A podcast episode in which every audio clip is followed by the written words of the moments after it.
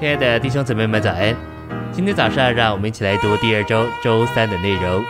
今天的经节是《撒母耳记上》一章十一节。他哈拿许愿说：“万军之耶和华，你若垂顾你婢女的苦情，纪念我，不忘记你的婢女，赐你的婢女一个男孩，我必将他终身献与耶和华，不用剃刀剃他的头。”诚心喂养，在撒上一章一至二十节，我们看见关于撒母耳的起源。我们不该以为撒母耳只是出于他的父亲以利加拿，事实上他是出于神的经纶。神有他永远的经纶，但神经纶的完成出了问题。神命定亚伦的子孙做祭司，为要完成他的经纶，但那个祭司体系变得陈腐衰微了。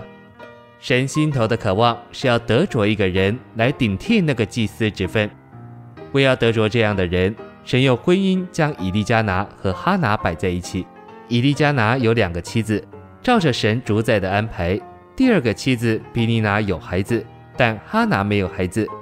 不仅如此，哈拿的对头比尼拿因耶和华使哈拿不能生育，就极力激动他，要惹他生气。这迫使哈拿迫切的祷告。主要的不是为着他自己，乃是为着神。他承诺神，神若赐他一个男孩，他必借着拿细耳人的约，将这孩子归还给他。神喜悦哈拿的祷告和他的承诺，就使他生育。哈拿怀孕，生了一个儿子，给他起名叫撒母耳。从这里我们看见，撒母耳的起源，事实上不是任何人，神才是他真正的起源，乃是神用他主宰的权柄。在隐秘中推动他的百姓。信息选读：在堕落之以色列的混乱中，以利加拿和哈拿留在神为着他永远地址所命定的生命线上。这条生命线是要产生基督，给神的子民享受，使神能在地上得着他的国，就是基督的身体，也就是三一神的生机体。我们该有回应神心愿的祷告。哈拿的祷告就是这样：神要一个撒母耳。但他需要哈拿合作，向神祷告说：“主啊，我需要一个男孩。”这个祷告是非常属人的，却是为着神的经纶与神的行动合作。有了哈拿这样的祷告，神就容易做事，因为人的合作成了让神行动的基础。行动的神按照神在他选民中间行动的愿望和目的，应允撒母耳母亲的祷告，神回应哈拿的祷告而有的行动。乃是合乎神在他的经纶中需要人与他的行动合作的原则，这就是化成肉体的原则。神能推动哈拿这在生命线上与神是一的人，只要神能得着这样一个人，他在地上就有路。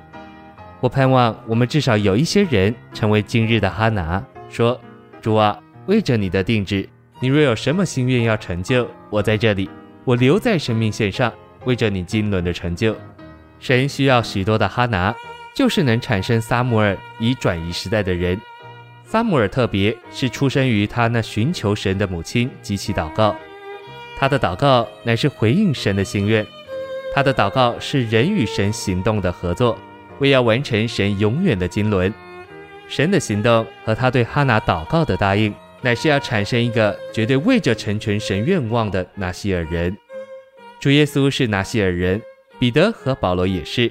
事实上，每一个留在生命线上的人都是拿西尔人。我们若要成为今日的拿西尔人，就必须接受神做头和丈夫，服从他，并对属世的享乐没有兴趣。谢谢您的收听，愿我们都成为今日的拿西尔人。我们明天见。